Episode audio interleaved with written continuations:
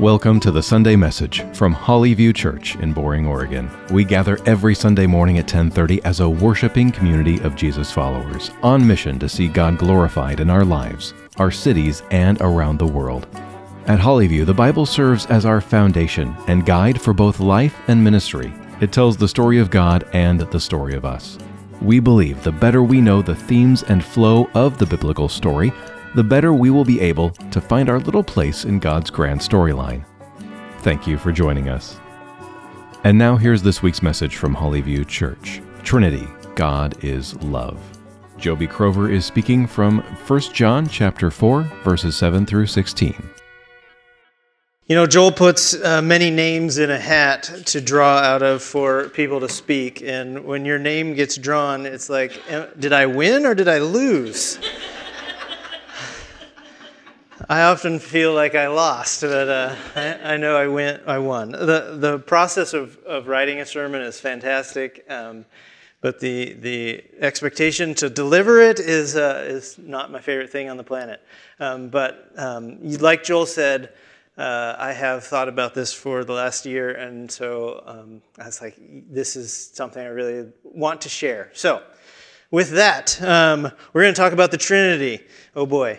Um, so I have a, a, verse I want to start with. So it'll probably pop up there behind me. 1 John 4 7 says this Beloved, let us love one another, for love is from God, and whoever loves has been born of God and knows him, knows God. So, as many of you know, uh, five years ago in 2017, uh, our, we had a cancer thing. So Stephen went through cancer, um, battled leukemia, and it was quite a difficult time for him in particular, but us as a family. Um, and we learned a lot of things through that experience. Uh, some really good perspectives, and you've probably heard me say it before, uh, but I often say it Hey, Lord, thank you for granting me perspective, but please do it an easier way next time. Uh, and yes, I always is, uh, get a little chuckle out of that. Um, but one of the perspectives, or the things that was very obvious to us was the way we were loved. Um, we received a truly amazing amount of care from many people. And through that, there's a particular example that comes, that stands out, and it's a, a care that selfishly invaded. And what I mean by that uh, was it was a mom along life's journey, similar to where Gina was at uh, in our life stage. And so Gina received a quote, or uh, not quote, uh, an email or a text or, or, something. I don't remember exactly how it came, uh, and I don't have the exact words, but it was this was the gist of what she received. Hey, we hardly know each other, but I want you to know that I am in this, with you all the way, no matter what you need, when or how. I will do everything I possibly can to make it happen. The fantastic thing about receiving a statement like that is when the action is supported. Month after month, she did exactly what she said she was going to do. She was there, and it was repeated, and it was consistent. And as you can imagine, that generated a very deep bond between her and my wife. Um, so I got to witness not only my son surviving cancer, but these amazing bits of love and how to unselfishly love another person. Isn't that awesome? Isn't that something worth achieving in your own lives, in our lives? Being able to love other people really well? It, deep down, it's what we want. We want to be loved and we want to love. And what I propose to you this morning is that the only way to really do that is by first embracing the love of God. But you might think, hey, uh, why do I need to embrace the love of God? I've seen other people love people. and I've seen people that love people that I don't think they even know who God is. Um, I'm not sure they. D- doesn't it work? Um, and then in my personal life, I I look at myself and I ask the question hey, the number one priority in my life is my wife and my kids. but then I realize that I fail. I let them down, I treat them poorly, I do things that I shouldn't, and I mess it up at times. So if if the most important people in my life I can't consistently love, how am I ever going to love somebody I hardly know any better? And so I have to pause and say to myself, I think I'm missing something as well. So this brings us back to our core scripture, and this is going to be our launching point for talking about the Trinity. Um, and what I want to show you about the key to loving others is, is, is embracing God. And we're going to kind of unpack it through a very unique aspect of our God, that He is a Trinity. And we're going to explore the Trinity through three uh, pieces. So, our God that is three in one, we're also going to look at uh, three aspects of this triune God. He has complete love, He has abundant love, and He has outward love. All right, I'm going to invite my wife to come up and she's going to read our scripture, 1 John 4 7 through 16. Beloved, let us love one another, for love is from God, and whoever loves has been born of God and knows God. Anyone who does not love does not know God, because God is love. In this, the love of God was made manifest among us, that God sent his only Son into the world, so that we might live through him. In this is love, not that we have loved God, but that he loved us and sent his Son to be the propitiation for our sins. Beloved, if God so loved us, we also ought to love one another. No one has ever seen God. If we love one another, God abides in us, and his love is perfected in us. By this we know that we abide in him, and he in us, because he has given us his Spirit. And we have seen and testified that the Father has sent his Son to be the Savior of the world. Whoever confesses that Jesus is the Son of God, God abides in him, and he in God. So we have come to know and to believe the love that God has for us. God is love, and whoever abides in love abides in God, and God abides in him. Thank you. Let's pray. Lord, we just thank you for uh, who you are we thank you that we get the opportunity to explore a little bit deeper this morning who you are, and that through that we can understand what love is, Lord. Um, praise you for uh, being gentle with us and walking with us through all the things that we do. Lord, uh, grant your spirit and your message to be shared this morning. In your name we pray. Amen. All right, so there was a lot of verses there, a lot of love language happening. Um, but really, what I want to do is uh, point out uh, a kind of an inclusio or an aspect of this passage uh, to really jump to where uh, I want to go. So, in the first verse, so 4 8, it says this Anyone who does not love does not know God because God is love. And then if we jump down to 16, the last piece of 16, you, will see it again. God is love, and whoever abides in, in love abides in God, and God abides in him. So I don't, if you see it there, it's like do, you don't love, but you start to know love by knowing God, because God is love, and then God is love. Whoever abides in love, love abides in God, and God in him. So there's, you see the connection. Like the, the way this works is by knowing God. But the key central piece that I think is very profound is what it says. Do you see that God is love? I'm going to say it again. God is love. So the subtle difference is he is not loving, he actually is love. So you might be thinking, well, is there a difference? Well, this morning I want to unpack that yes, there is a difference. There's a difference between being loving and being love itself. So, what we see here is this inclusio, or this bookend in this 10, ver- 10 uh, verses. And really, what we find is the Trinity is right in the middle.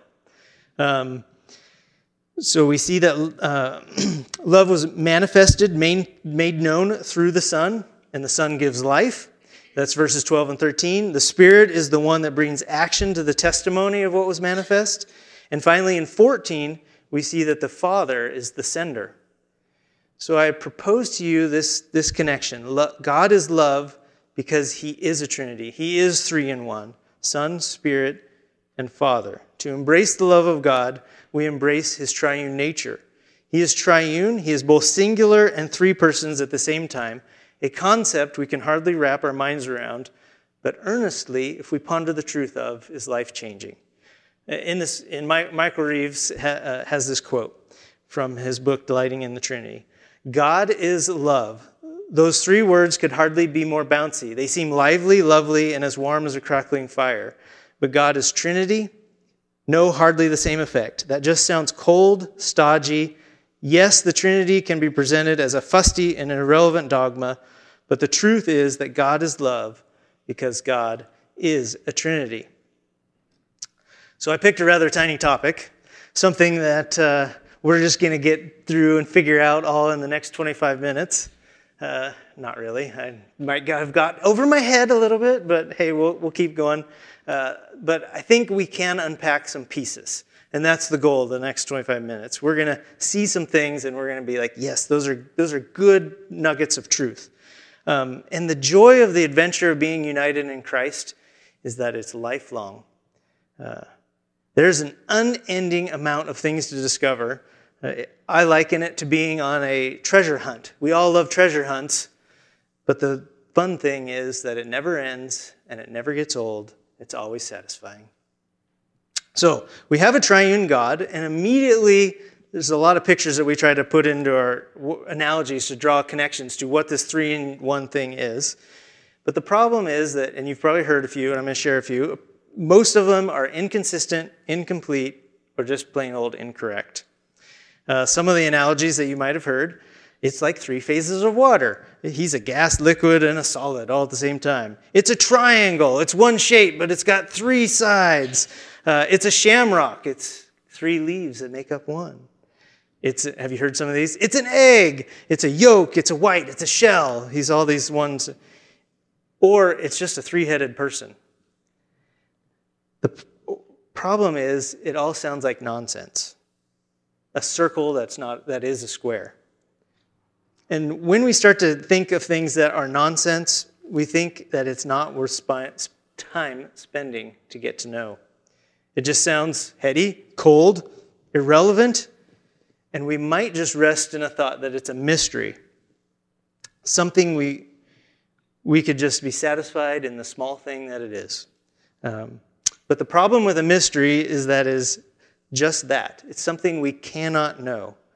But our God is a God who revealed himself. And something revealed is hardly a mystery at all, but rather it's more like secrets that are shared, things that we could not have worked out ourselves, whispers of the truth of things that are. You remember as a child hearing some words or some uh, something described that an adult said, and then later you're like, I totally had it wrong. Uh, example for me is I asked my dad when I was probably 10 ish, I'm an engineer and very inquisitive in, the, in how things work. But we didn't have an automatic car. We had all manuals. So I was like, Dad, how does an automatic work? And he's like, Well, there's this magic thing called a torque converter. And I was like, Ooh, a torque converter. What's a torque converter? Tell me about a torque converter. And um, he used very accurate words. He said, It's a donut shaped object filled with vanes and fluid, the engine on one side, the transmission on the other. I was like, Okay, but in a 10 year old's mind that doesn't understand a whole bunch of engineering stuff, pictured a squishy metal donut filled with human like veins and fluid moving around, magically making power go from here to there and the tires turn. I was dead wrong in that assessment. And I could have rested in that idea that it's just a mystery. Engineers are magicians and they figured something out, and I guess it just works. Um, and I won't go into the details of how a torque converter really works. uh, but it's very similar to the mystery of God. Um, the more we embrace God, the more we get it. The more we embrace, the more we get. Um, so, where are we? I stated that God is not loving, He is love, and I stated He is love because He is a Trinity. So, we have this equation. Here's my math nerdy coming out.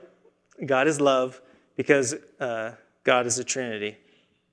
But this equation is still hard to understand, and it's uh, hard to connect to and, and uh, get some aspects out of. So, like I said before, we're going to understand. I want to go in and look at three aspects of God's love. So, He has complete love, He has abundant love, and He has outward love. And we're going to look at those from three kind of mental viewpoints God before time, God through creation, and then God in redemption. All right. Um, but before we even get there, sorry, there's lots of little pieces to this sermon. I want to just stop and pause and have a definition of uh, what love is. So, we in our culture tend to use the word love as a universal thing for many actual forms of love. You've, you've done it. We, we talk about a feeling, a passion, a friendship, an action, Mmm, that donut was awesome. I love it. Uh, wow, nature is amazing. I love it. Basketball, favorite sport. I love it. Uh, my best friend, I love them. My daughter, I love her.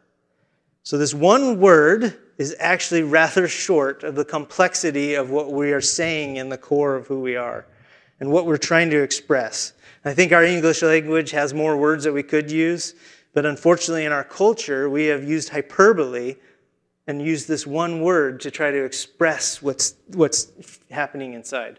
Um, in Greek, there's at least four words for love. You've probably seen these before. There's eros, which is passion. There's philia, which is brotherly love or friendship.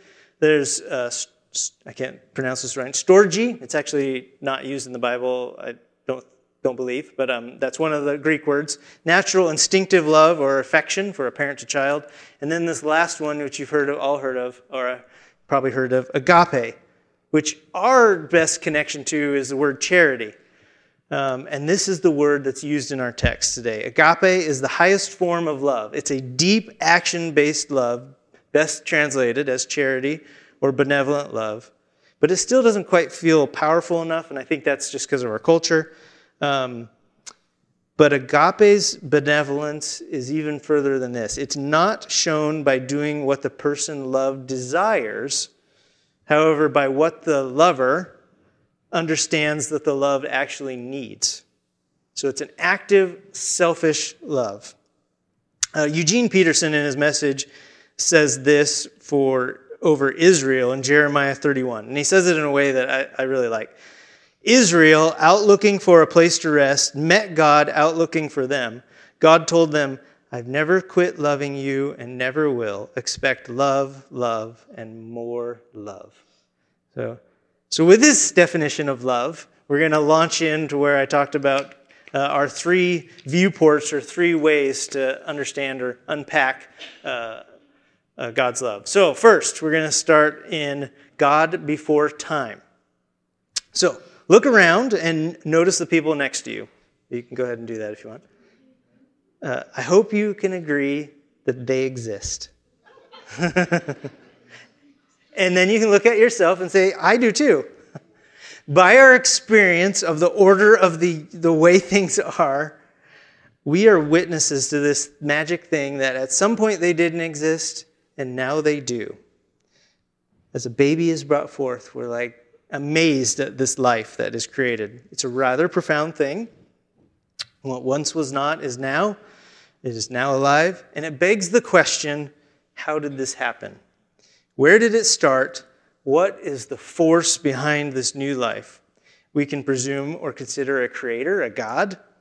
We can try to work out who this creator is. And maybe a question is if this God is a thing, what was he doing before creation?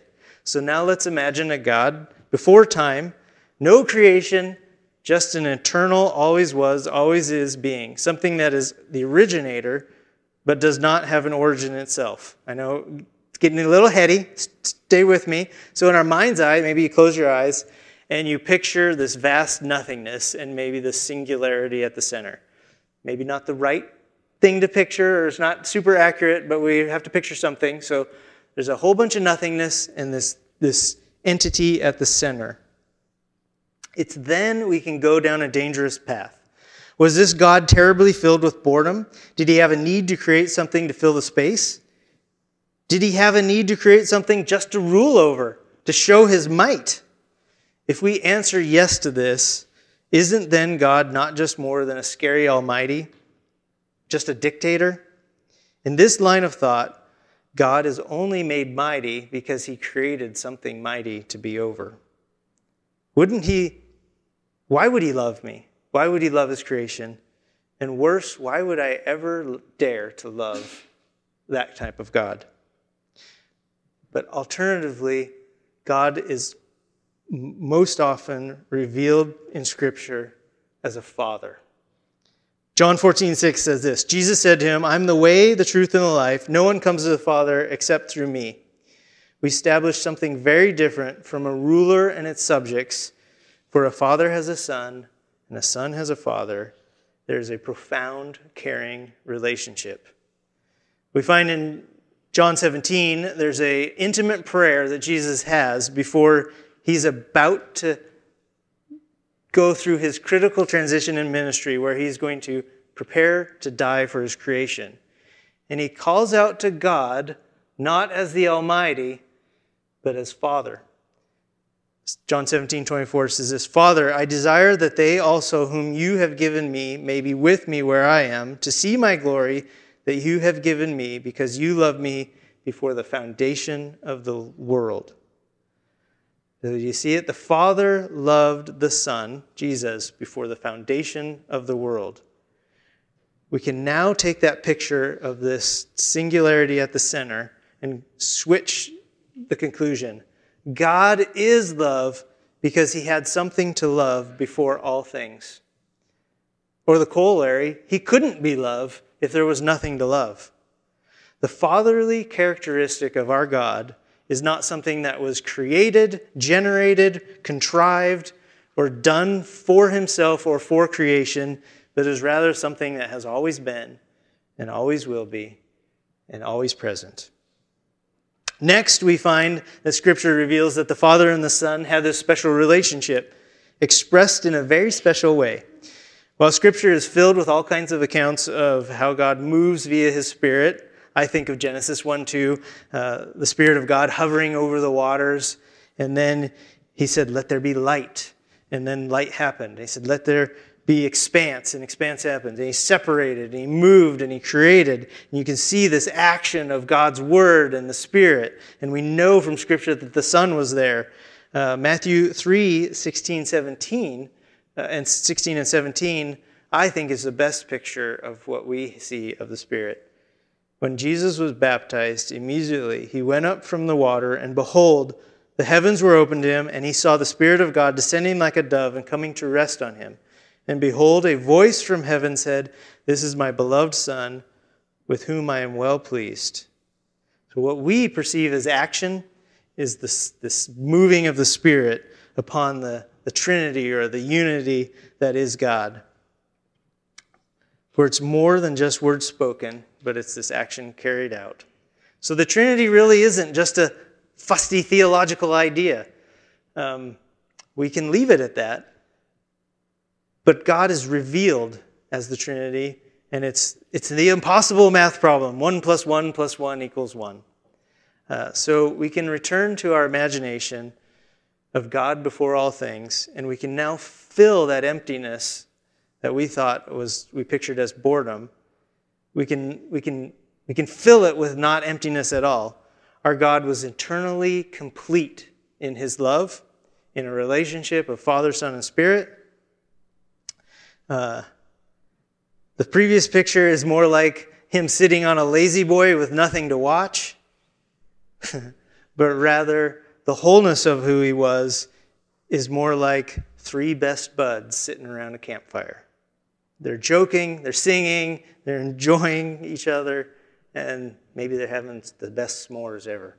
Um, so, do you see it? He's complete in his love. All right, let's take the next step and look at why would he create then? If he's complete in all this, why would he take the next step and create something? So, let's step back a little bit to that picture of a non triune God the God sitting in his La-Z-Boy with nothing to watch, nothing to do. And we we could say, well, maybe creation was an ease for boredom. But I think the root tension that we might be trying to solve is that the singular God wouldn't be bored, but he would be alone.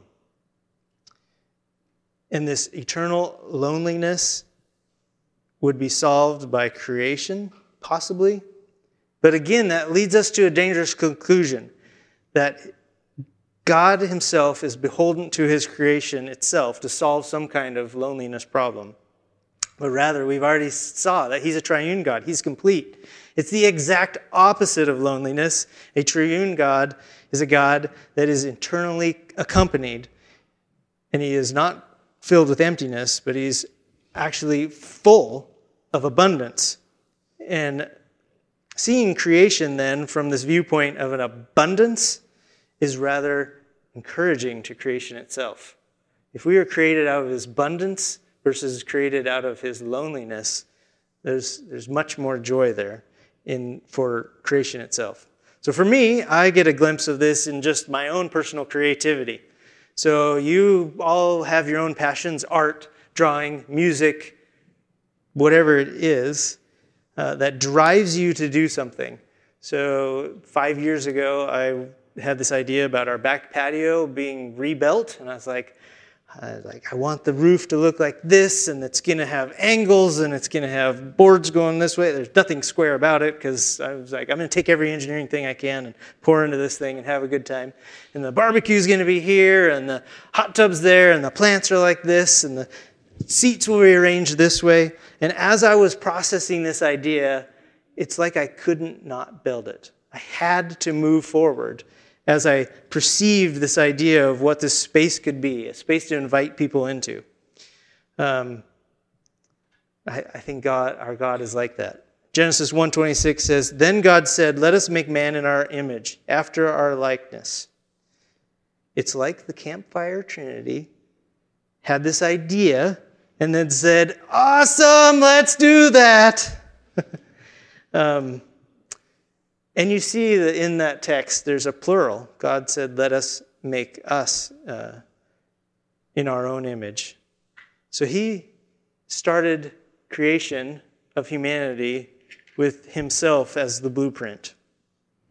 Genesis 2:18 says this, then the Lord God said, "It is not good that man should be alone. I will make him a helper fit for him." So just like himself, God built humans to be together to be in relationship, like God, humans are built to love, to pour out oneself upon something else.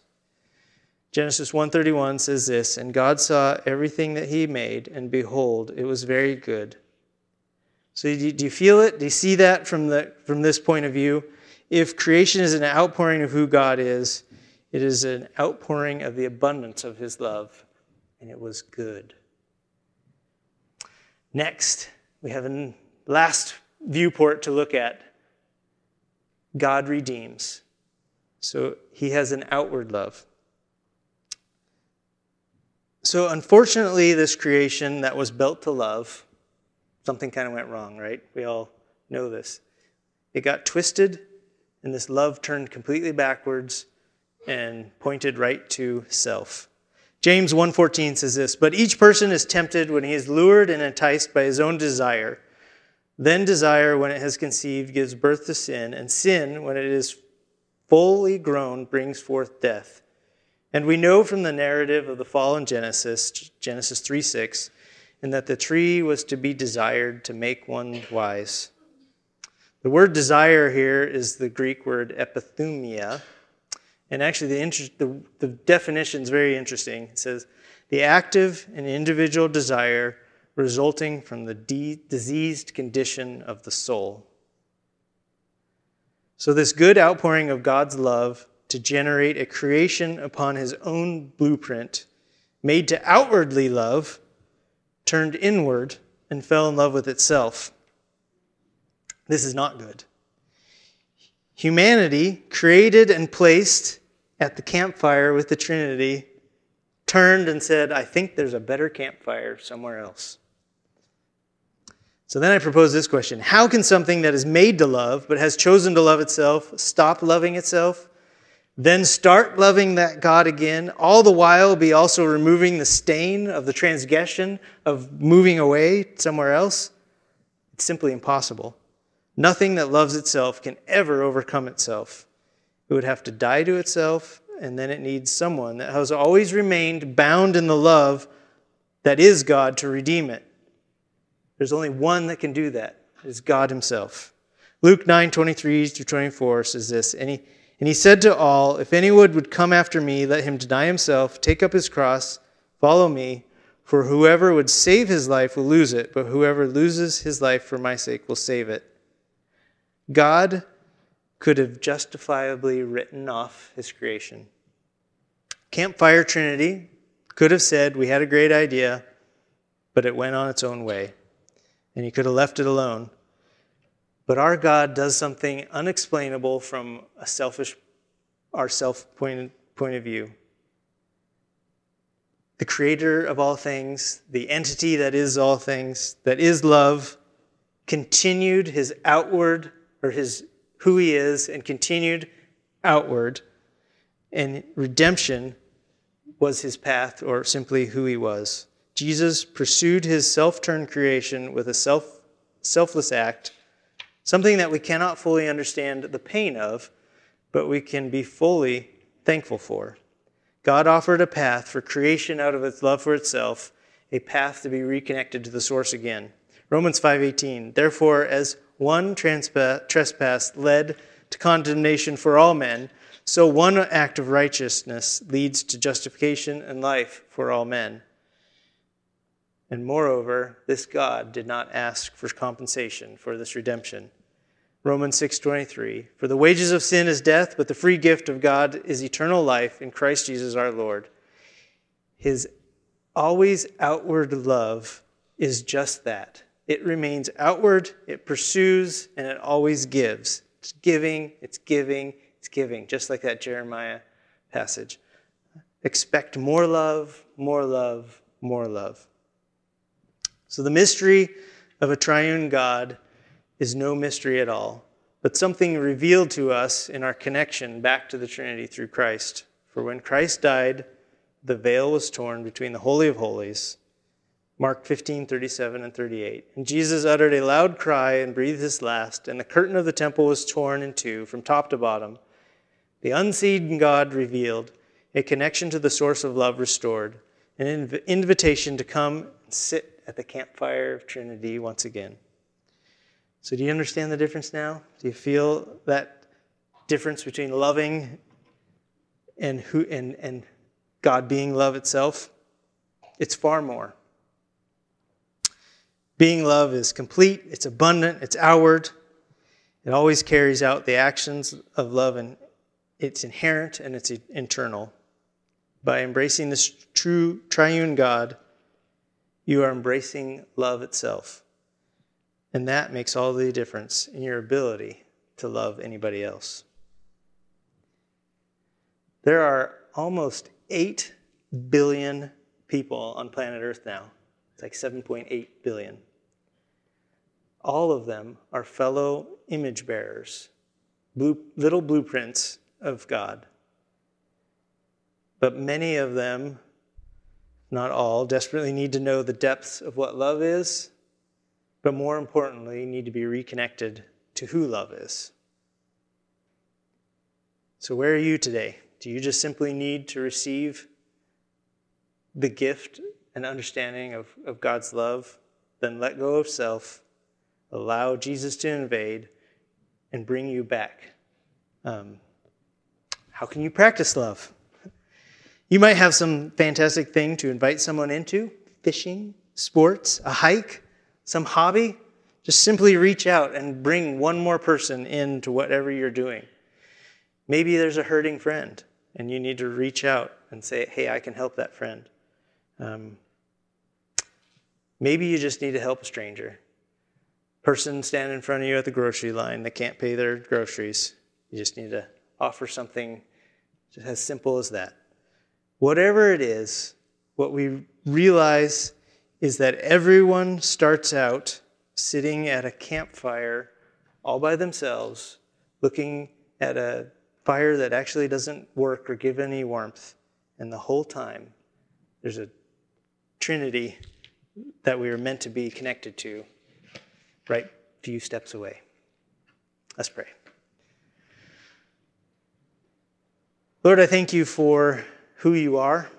I thank you that um, by pondering some of these truths, that it inspires us to continue down the path of understanding you and understanding the depths of what love is,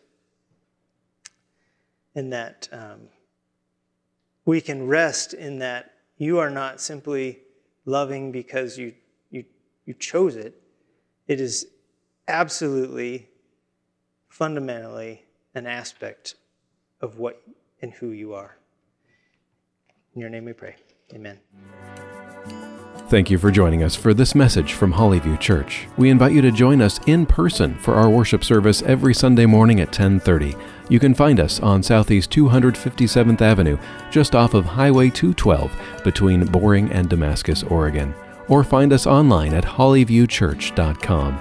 Together, we are being shaped by the gospel, rooted in God's word, to share God's grace and truth. Again, whether online or in person, thank you for joining us here at Hollyview Church.